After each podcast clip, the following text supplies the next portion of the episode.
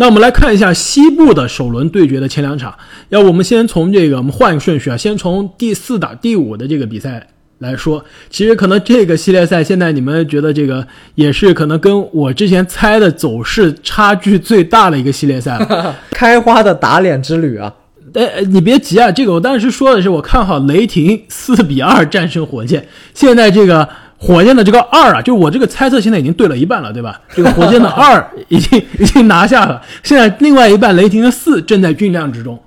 其实说实话呢，作为一个这个呃季后赛的雷霆的这个信仰者，前两场看的是让我非常的这个生气，也是非常的迷，因为我觉得这个球队的状态啊真的非常的奇怪，不是说球队状态差，而是球队这个状态非常奇怪，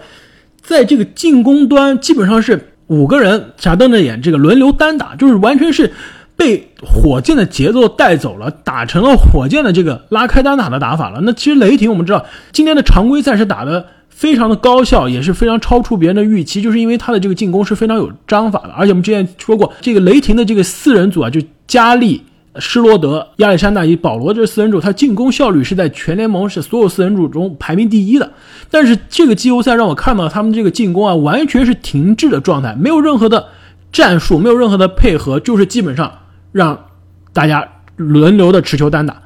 那如果以这样的方式，以火箭的节奏去打火箭的话，那肯定是没有办法去招架火箭了。防守端的话，第一场这个防哈登基本上是没有防得非常好，但是哈登的这个第一场的状态呢，也不是非常的爆炸，所以说还算说得过去。那第二场的确，这个球队的这个可以说防守骑兵多尔特回来了，把哈登呢也是防得非常的不错，但是其他人完全漏了，让这个火箭的其他的这个三分射手全部投开了。那我觉得这个，如果雷霆继续按照前两场的这个节奏去打，那完全是没有办法去挑战这支火箭的。但是如果他能找到之前我们看到的这个常规赛让大家眼前一亮的这个状态的话，我觉得这个系列赛还远没有结束。我觉得开花你说的一点我非常认同啊，就是雷霆这一轮系列赛的前两场完全陷入了火箭的节奏，他开始跟火箭搞这个单打，搞乱战。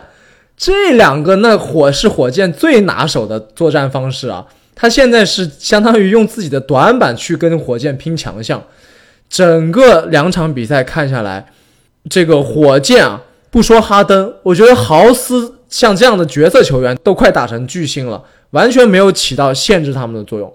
我觉得从雷霆的角度来说，如果要想战胜火箭啊，本身他们在超级巨星这一项上就是吃亏的。那么。必须要把节奏降下来，打这个火箭不擅长的这种阵地战，往内线去凿，或者是说打一些战术配合，利用自己体型上的优势。但是前两场看下来，完全没有做到这一点。另外一点就是我一个最大的感触啊，上一期节目我也提到，这个哈登是联盟最强球员，历史级别的球员。这两场看下来呢，我这个感触更深了。其实，尤其是第二场啊，你们都说这个哈登状态不好，得分非常低啊。但是正好相反，我觉得正是在这种他自己手感不好的情况下，得分不高的情况下，在防守端，在这个助攻端，我觉得哈登依然非常非常大的影响着整支球队啊。所以说，他这名球员现在已经不仅仅是在自己最擅长的得分上面能帮助球队，包括在防守，在其他的方面，他也开始。更大的去影响球队了，所以我觉得这个是他最可怕的地方。这一点我非常非常同意正经啊，就是我这场第二场比赛看下来啊，哈登这么铁，但是你他在场上仍然能让你感觉到有非常非常大的震慑力，而且我觉得他的投篮选择，他的这个进攻的方式啊，包括策应全队啊。真的是比之前强了很多。就是之前你可能看到哈登如果打急了会乱打，乱往里冲，然后被造各种犯规、各种失误。但是现在的哈登啊，其实你感觉他打球真的非常非常成熟。哪怕我自己手感不好，我们也知道这场比赛他其实手感不好，但是投篮的次数啊其实并不是很多。第二场比赛哈登全场只投了十六个球，你敢相信在这个火箭队没有威少的情况下，哈登竟然一场比赛只出手十六次，真的是打球比以前聪明的多了。另外，我就是我想说雷霆队。在我看来啊，其实他们在这个系列赛真的非常非常难了，我很难想出啊这个系列赛他怎么赢。就其实，在我看来，雷霆这两场比赛呢打的，你说差吧，也不是很差；好，也不是很好。我觉得差，这场比赛火箭打的好吗？其实也就那样，也没有说火箭超常发挥。其实两个球队啊打的都是，我感觉都是正常发挥吧。刚才开花一直说这个雷霆的死亡三后卫啊，在我看来，对阵火箭这个三后卫的优势啊，其实是很难发挥出来的。因为我们知道这个火箭啊，它就是一群外线的这个防守者，然后内线的护框呢比较差。但是我感觉这三名后卫啊，突破火箭的防线其实并不是非常非常擅长的。主要是靠这个挡拆跳投投两分这种方式啊，是绝对打不死火箭的。另外一点就是，我觉得如果想赢这个火箭啊，要不然就是你内线有强点，能硬凿火箭的内线，在这个篮板球上能赢火箭很多，造火箭的内线的很多犯规；要不然呢，你就是有一个像比如说像詹姆斯这样的，有这种这个外线推土机能往里推进去造犯规。这个雷霆。在这方面啊，亚当斯我们知道他应该是个顶级蓝领，但是进攻并不是很擅长。另外一点，这个加里纳利啊，其实我觉得啊，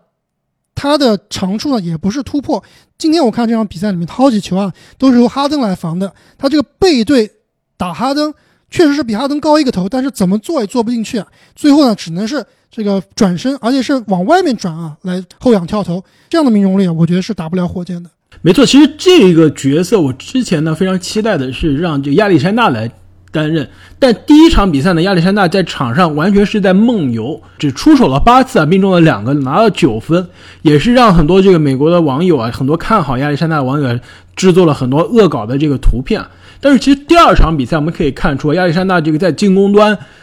这个更有侵略性了，可以说也是第二场比赛雷霆在进攻上唯一的亮点，拿了这个雷霆全队最高的这个三十一分啊。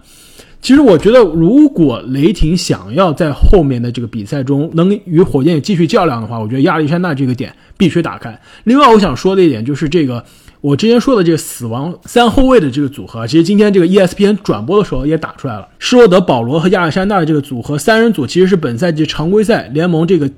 进攻的这个净胜分是最高的三人组，但是其实现在看来呢，施罗德我们也知道他，因为他是常规赛之前这个气泡联赛的这个八场比赛只打了一场，紧急在季后赛呢这个回到这个球队。加入这个球队的季后赛的比赛了，但他的状态在场上真的可以说是全场状态最差的人，在场上防守端经常漏人，根本没有他这个本赛季啊我们夸他的这个防守的态度的这个一百八十度的转弯，完全是回到了之前在亚特兰大老鹰的时候这种防守开小差的这种风格了。那进攻呢也是失误频频，并且这个投篮的选择非常的糟糕，手感其实也非常的不好。两场比赛其实。雷霆都虽然从比赛结果的这个比分上来看是输了不少，但是都是在第三节、第四节的时候还是有机会去反超，甚至是在领先火箭的。但是很多时候都是在这个施罗德或者说球队其他球员这种单打独斗的这个进攻下，把比赛的这个大好的局面葬送了。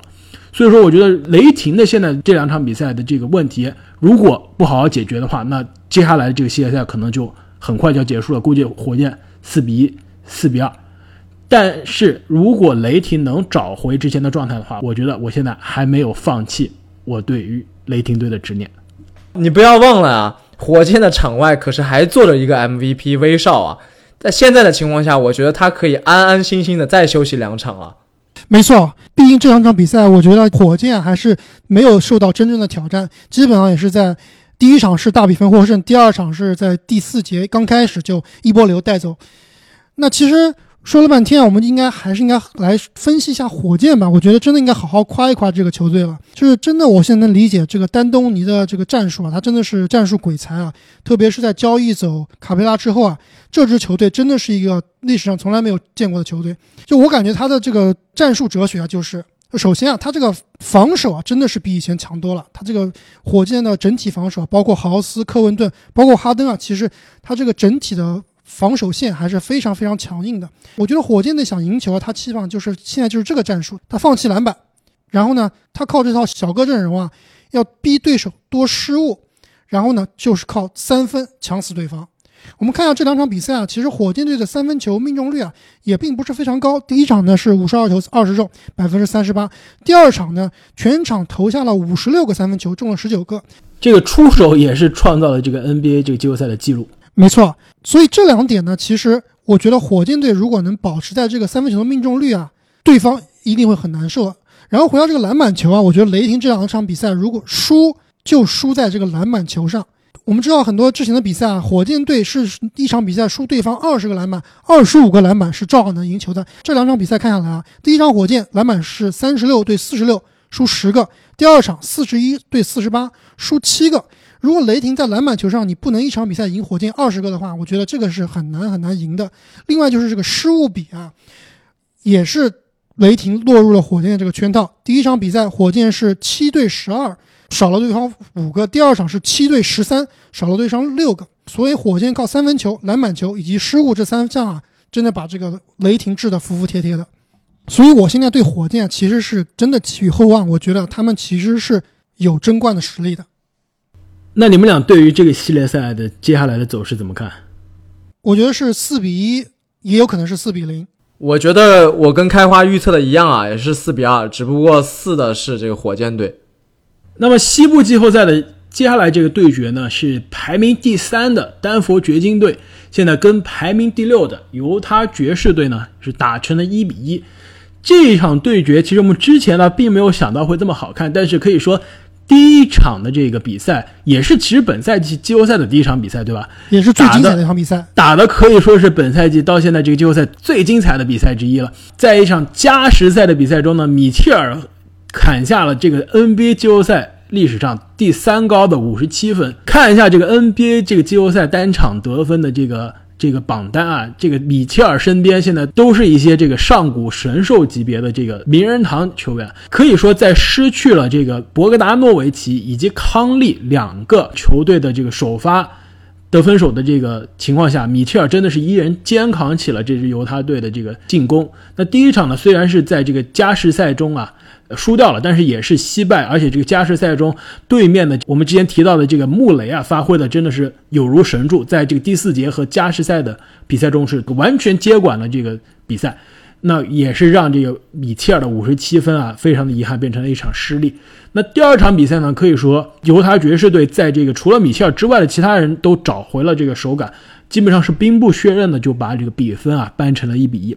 那其实这场比赛给我的最大感受啊，就是。米切尔啊，他真的是和这个塔图姆啊非常非常的像，也是明显感觉啊升级了。就他现在这个水平啊，也是联盟这个最佳阵容的水平，效率非常非常的高，而且啊他的投篮选择，包括他的组织方面啊，都是比之前能看出来啊是成熟了很多。而且其实他之前我们并不是觉得他是一个非常好的三分射手，但这两场看来，他的就是他三分的这个出手的难度都非常大，都是很多都是交叉步变向这个后撤步这个出手三分。第一场十五投六中。这个命中率呢，可能百分之四十，但其实已经对他的这个出手难度来说，已经非常不错了。第二场比赛基本上只打了三十三分钟，出手了七个三分球，命中了六个，效率真的。是非常的。高，可以说比我们以前印象中的。这个米切尔来说，他的。三分在这个季后赛的。系列赛中进步了非常多。不知道你们还记不记得啊？我们之前有讨论过这个米切尔和队内戈贝尔的。这个矛盾啊，而且还讨论过，就是说。他们俩谁为舰队核心更加合适？现在看起来，这个好像是米切尔已经遥遥领先了。特别是在这个戈贝尔对阵约基奇的时候啊，真的是把自己的身价都打没了。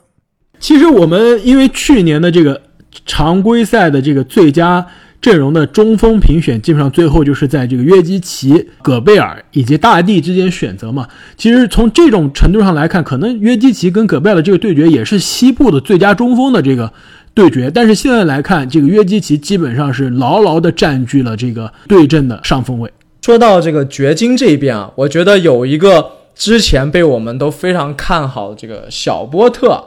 其实。这两场的发挥啊，不是那么令人满意，特别是在防守端，感觉都是被米切尔一步过。不过以他这个身材防米切尔确实是没办法防，我觉得他防一些三号位或者四号位的是会比较合适的。而且我觉得在穆雷回来之后啊，波特的在球队的作用明显是弱化了很多。就他如果不给他喂球的话，他很难自己能创造出进攻的机会。另外就是这个防守端确实是一个漏洞。其实他第二场在这个穆雷。打得不好下场的情况下，他倒是打得相当不错，这个三分球还是投的相当相当的有水平，姿势啊真的是让我感觉有点杜兰特的感觉，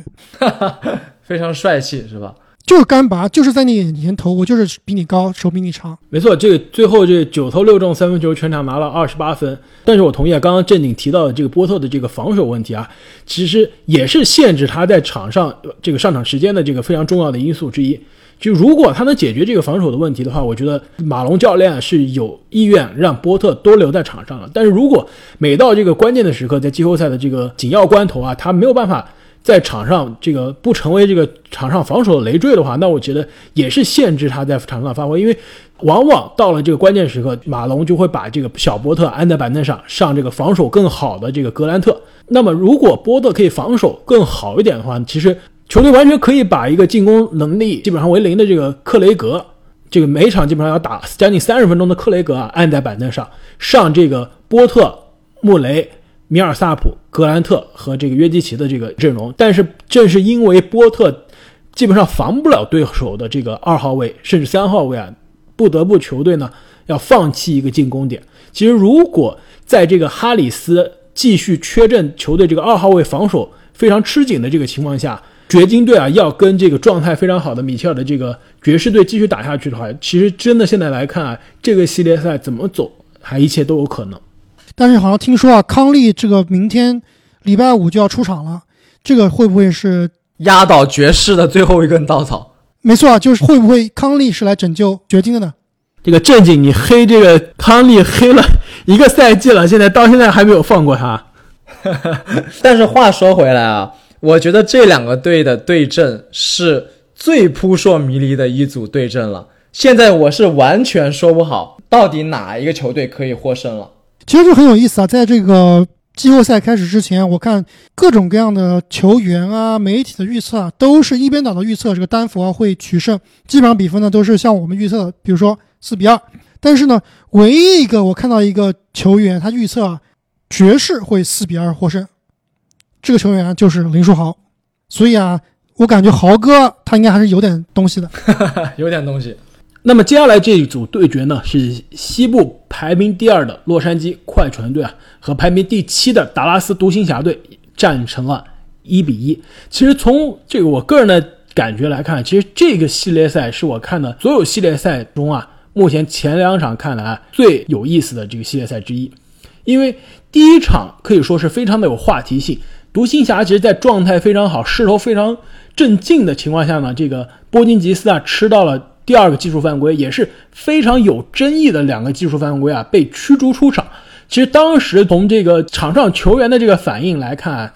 基本上当时独行侠也是非常影响球队这个士气，因为这两个技术犯规，如果说他吹的是不是合理呢？其实从这比赛的角度上来说，的确是可以吹技术犯规的。但是，是不是该在这个季后赛的这种比赛中去吹技术犯规，而且并且把这个球队的这个球星罚出场呢？我觉得这是值得商榷的。我觉得季后赛的比赛真的是应该让球员自己，让这个球技去决定这个比赛胜负的一个环节。我觉得在这种情况下，其实裁判应该把这种可吹可不吹的技术犯规啊压到最小。这个判决呢，其实当时当天晚上，在这个社交媒体上，尤其是在这个推特上，也引起了这个。很多人这个热议啊，包括这个詹姆斯，包括这个 N F L 的这个现在当红炸子鸡，今年的这个超碗的冠军马洪也是发推特声援这些波金吉斯。没错，其实我当时看球的心情啊，就跟这个当时帕金斯发了一条推特一样，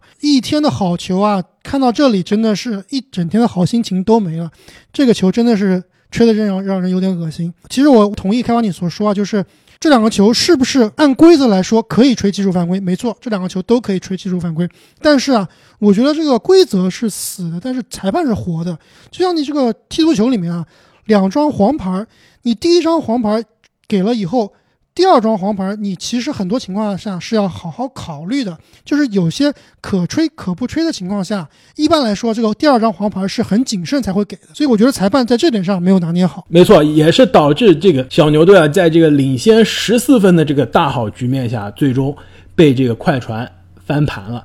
那这场比赛呢，失去了这波尼吉斯之后呢，这个可以说卢卡是一个人。接管了球队的这个进攻，最终呢拿下了这个四十二分啊，也是创造了这个 NBA 球员在自己的季后赛首秀中的得分记录。另外，我觉得很有意思的一点啊，就是这个我们上一期的节目也谈到关于这个卢卡的发挥啊，我们都预测啊，他的这个数据并不会难看，但是呢，可能在两大外线防守大闸的这个紧逼下，失误会增多。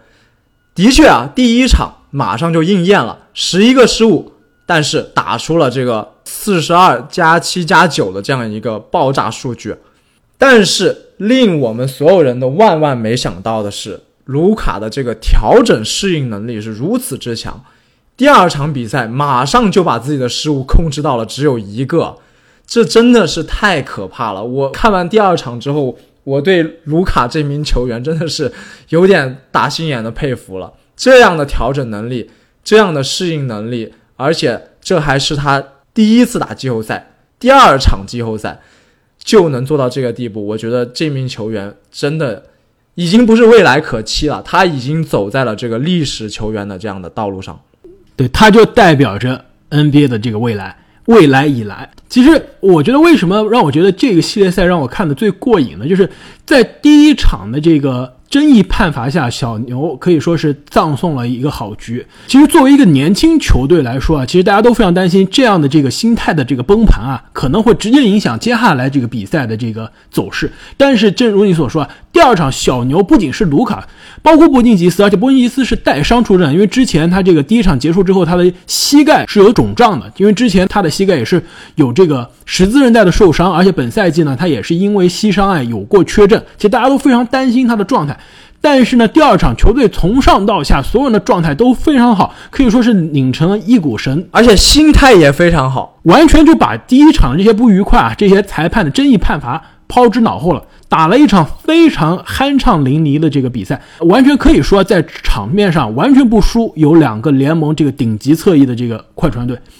其实第二场胜利，与其说是卢卡打得好啊，我觉得更重要的是，这是一个整个球队的胜利。除了卢卡和 KP 之外，其实他们的角色球员都发挥的非常非常好，包括这个全明星蒂姆哈达威，包括这个两届 MVP 库里，还有包括他们这个外线的得分高手艾弗森。其实这三个人打的都非常非常不错。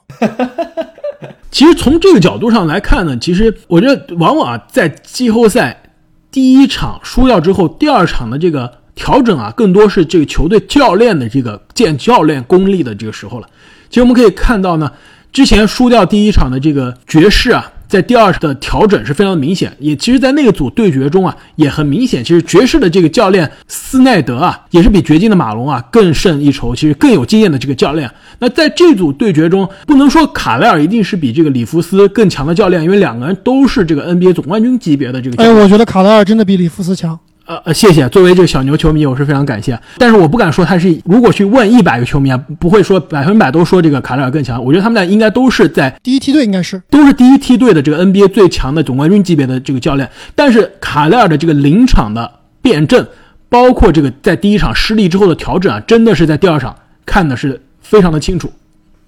另外一点，你说这个系列赛是你觉得最精彩的一个系列赛，这点我并不是很认同啊。倒不是说小牛打得不好，我是觉得快船啊真的是打得有点差，而且呢，我个人感觉快船队的这个球队的观赏性啊真的是不太行。基本上快船的战术就是无限单打，卡哇伊单打，单打完了乔治单打，乔治单打完了，然后这个路威单打，快船整个变成了这个之前火箭的这个单打大队了。那火箭现在球都比以前好看了，我觉得快船啊，是不是应该打点战术出来？但我说好看，我这这观赏性强，我是主要是强调在，如果你看这个小牛的进攻，你是觉得这个系列赛的观赏性是非常强的。开花作为一个小牛球迷啊，他当然心里面乐开了花了。最后我想说，其实这支小牛的阵容啊，其实看他这个球队的这个主力轮换，你知道整个主力轮换中有多少个人打过季后赛吗？小库里打过季后赛，还有知道这个怀特，他也是打过季后赛的，在猛龙对吧？没错。然后在这个首发的五个球员中啊，只有蒂姆哈达威之前打过季后赛，也不是以球队的这个主力的形式出现，所以说这支球队的季后赛经验非常的欠缺，是个非常年轻的这个球队。但是呢，其实，在场上，我觉得很多年轻球队会犯的错误啊，在这支小牛身上并没有看见出太多。呃，可能除了波金吉斯这个，就是在场上这个感情用事的这两个。技术犯规之外，其他我觉得这支球队还是让人感觉非常成熟的。然后我最近看了很多这个美国媒体的报道啊，他们也是觉得，因为跟这支球队的这个球场上以及球场下的这个老大的气质有关，那就是卢卡。虽然卢卡现在才二十一岁，打着人生的第一次季后赛，带着一支年轻的没有季后赛经验的球队，但是你要知道，他在十九岁来 NBA 之前，已经是可以说是横扫了欧洲的篮球联赛，拿了这个欧洲的篮球联赛的冠军。这个作为十八岁的这个少年，跟一群成年人打，已经拿下了这个 MVP，并且呢，跟着斯洛文尼亚的这个国家队拿下了这个欧洲杯的冠军。可以说，他在十九岁之前已经成为了欧洲的第一人，在这个高水平对抗的，无论是国家队比赛中还是联赛比赛中，已经有了积累了很强的这个大赛的经验。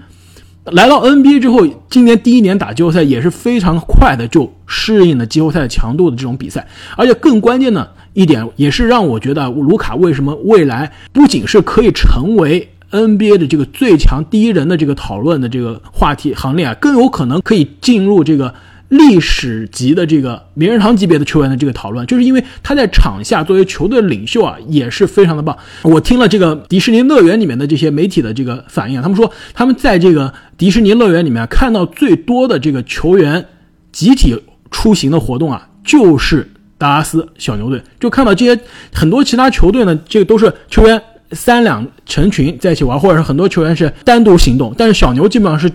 整个球队或者至少是半个球队一起行动，而且啊，这个在迪士尼的期间啊，卢卡已经组织了好像五六次小牛内部的这个保龄球赛，而且都是他主动的这个策划一些这些团建的这些活动啊，去促进队友之间的感情，去增加更衣室的这个氛围。团建小能手啊！但是你说了这么多啊，对于这个系列赛来说，我觉得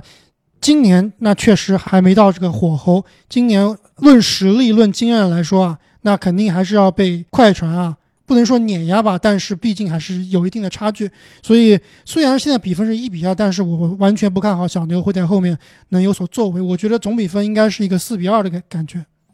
这点我同意啊，我觉得这个系列赛应该不会短，我觉得六场到七场都有可能。但是小牛真的是在有丰富经验的这个快船队面前啊，我觉得还是差了一点。但是我觉得对于这支年轻的小牛队来说，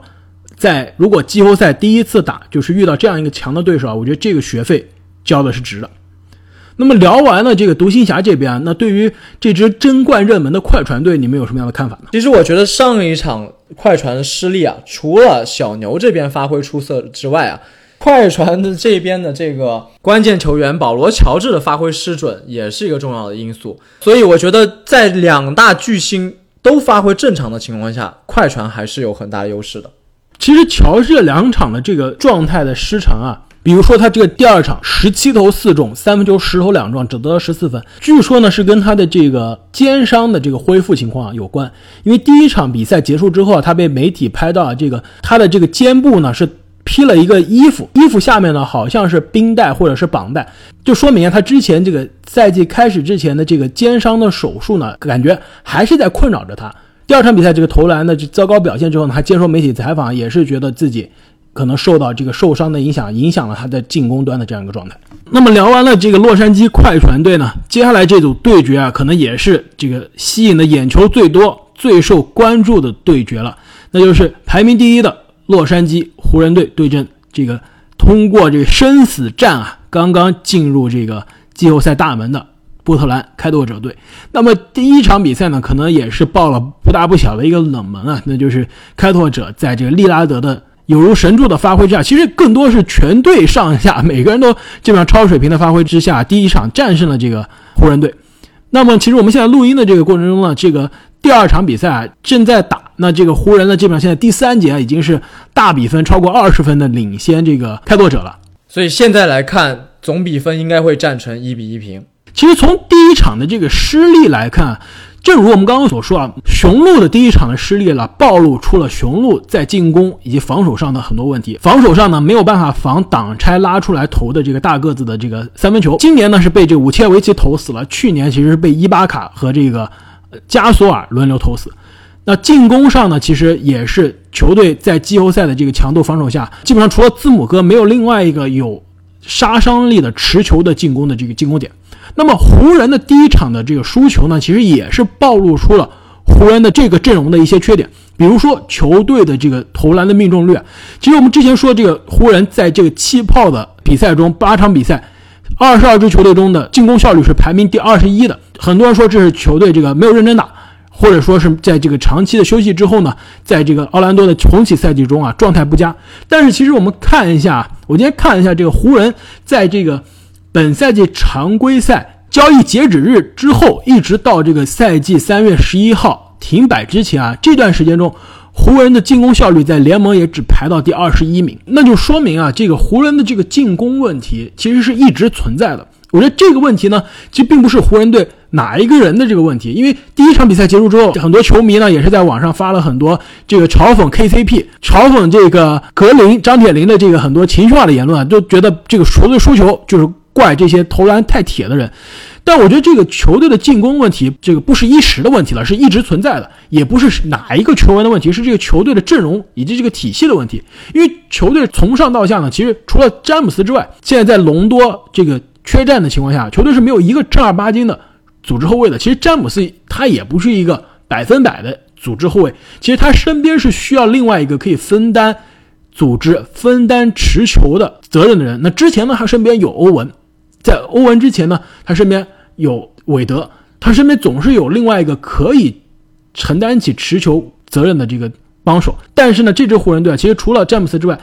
没有人是可以从外线持球发动进攻的。可能要硬算的话，只能加上库兹马了。因此呢，在这个开拓者内线双塔的这个强硬的防守下，一旦球队外线投不开，又突不进去，那这个球队的进攻自然是停滞了。其实开花，你说到湖人队这个进攻问题啊。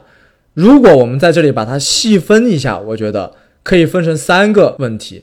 第一个就是你最开始说的这个投射问题，就湖人一干射手，当初他们组建这支豪华队伍的时候，其实包括丹尼格林、库兹马，呃这样的球员，都是为了这个投射这样的功能而组建的。但是在第一场确实是没有发挥出来。没错，第一场这个三分球是三十二投五中，只有百分之十五的命中率。对，非常辣眼睛啊！那第二个问题呢，就是开花后面说到的这个问题，就是缺乏持球点。那么我们知道，在一支励志争冠的球队里面，第二个稳定的持球点基本上是一个必须的选项。刚才我们为什么这么看好热火呢？其实就是因为热火队它有超过两个的这样很稳定的持球点，球队的进攻层次非常的丰富，不仅仅会从一个人那里。发起进攻，而是从多人都可以发起不同的战术。那么第三个问题，最后我想说的，其实就是说老詹的问题。那么老詹，我觉得他依然是一名水准非常非常高的球员。有很多人在赛后黑他，这个呃光顾着拿三双，光顾着传球，自己怎么不攻？但我觉得啊，这个老詹他的球风就是这个样子，他就是要去带动整支球队来赢球的。他和科比那样的风格是不一样的。我们不能要求他去做科比那样的攻坚手，但是我觉得老詹随着他年龄增大，确实在这个球队风格变化方面少了一些自如性。比如说像以前年轻的时候的老詹，当他发现带动队友不行，队友的命中率下降的时候，他往往是可以很快的转换成一个自主进攻的模式，用自己的个人能力啊去把对手给杀伤了。但是现在啊。我们确实有一点点感到，詹姆斯就是如果你让他一整场都去攻坚，他会有一点力不从心了。确实，毕竟是三十五岁，将近三十六岁的球员了，这个身体素质上面的下降，特别是突破的速度啊，肯定是不能和他巅峰时期相比了。而且我非常同意所说啊，詹姆斯这名球员他一直都是以他的这个大局观、全面、整个带动球队而著称，他的打法并不是科比，并不是乔丹，所以。这个我很同意开花你所说啊，这个系列赛我们看到这个第二场湖人也是大比分能取得胜利，但是如果湖人队啊真正想夺得总冠军，其实这个赛季他们最大的问题就是这个第二个持球攻的球员。对，其实他身边不是说没有得分手，这个我们后面肯定会聊到浓眉哥，他肯定是一个非常优秀的得分手，但他不是一个可以从外线。持球发动进攻的得分手，其实从这个角度上来说，你没有发现这个问题非常的类似啊，非常像我们之前讨论过的这个东部的费城七六人队。当然了，詹姆斯从进攻上从各方面来说是比西蒙斯会好很多，但是西蒙斯和这个大帝的这个组合身上遇到的很多问题，其实在詹姆斯和浓眉的这个组合上也遇到了。那就是球队的这两个核心之外，没有第三个可以持球发动进攻、从外线发动进攻的人。但是我们第二场马上看到这个冠军级别球队的这个调整能力啊，那确实是不一般的。整个球队，我觉得从精神状态方面啊，首先就是焕然一新了，拼劲打出来了。没错，戴维斯啊打得非常坚决，多次在开拓者两大内线的夹击下抢下篮板，包括麦基和霍华德。另外，他们的这个投手群，包括第一场之后可能被黑的不行的 KCP 啊，这一场也有所发挥。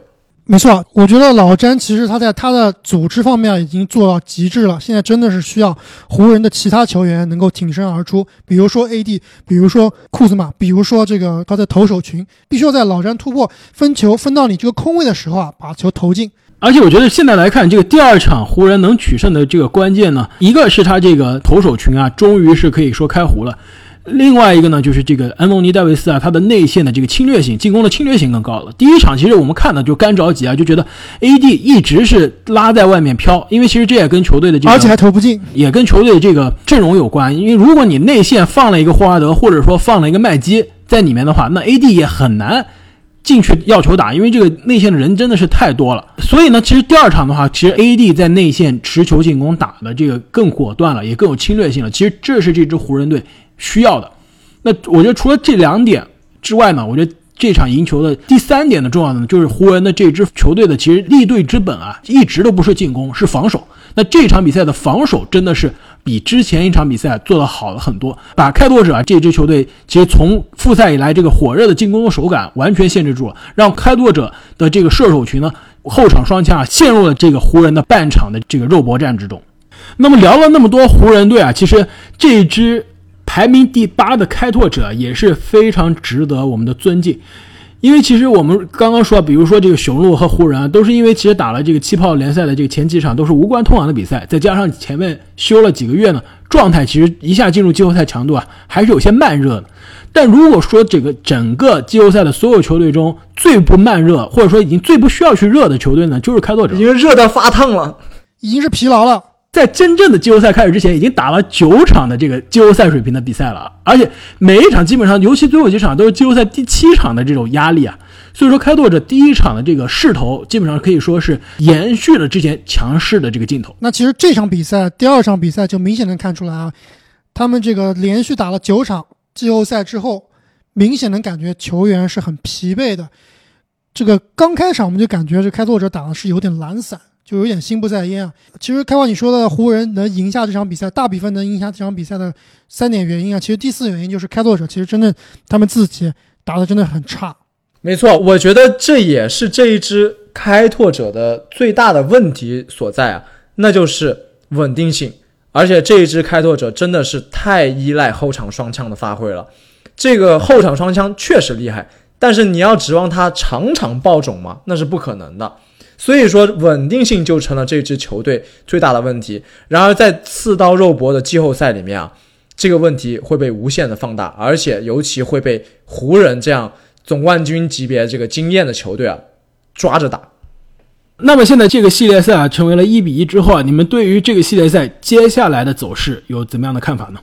其实我觉得湖人在这场大比分获胜啊，第一是找到了自己的信心，因为毕竟啊，之前的这个常规赛的八场比赛呢，其实还是输多赢少，感觉这个球队其实是丧失了一些信心的。那其实这场大比分的获胜啊，湖人是应该是找到了一些能够克敌制胜的方法，所以现在来看啊，其实这个胜利的天平肯定是向湖人这边倾斜了。我觉得这个系列赛也是像我之前预测的，应该是一个四比二湖人取胜的一个结果。那我觉得决定这个系列赛走势的还有一个关键因素呢，其实在这个我们现在录音的这个时候啊，在比赛第二场的第三节呢，利拉德因为这个手指可能有受伤啊，进了更衣室。那现在这个伤情的这个严重情况，我们现在还不知道。那我们现在肯定是希望这个利拉德的这个伤势啊，不会影响他接下来的这个出场。但是如果这个受伤呢，会影响利拉德这个投篮的手感的话，那我觉得这个。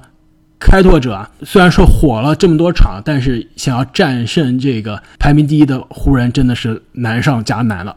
那我们聊完了 NBA 季后赛首轮每个系列赛的前两场对决之后呢，各位球迷朋友啊，你们有哪些观球的这个心得？也欢迎啊，在这个留言区告诉我们。也不要忘记关注我们的新浪微博“灌篮高手 NBA” 和我们互动。我们这个微博粉丝啊，这个上涨的力度啊，还是没有达到我们的目标啊。各位想看正经主播爆照的这个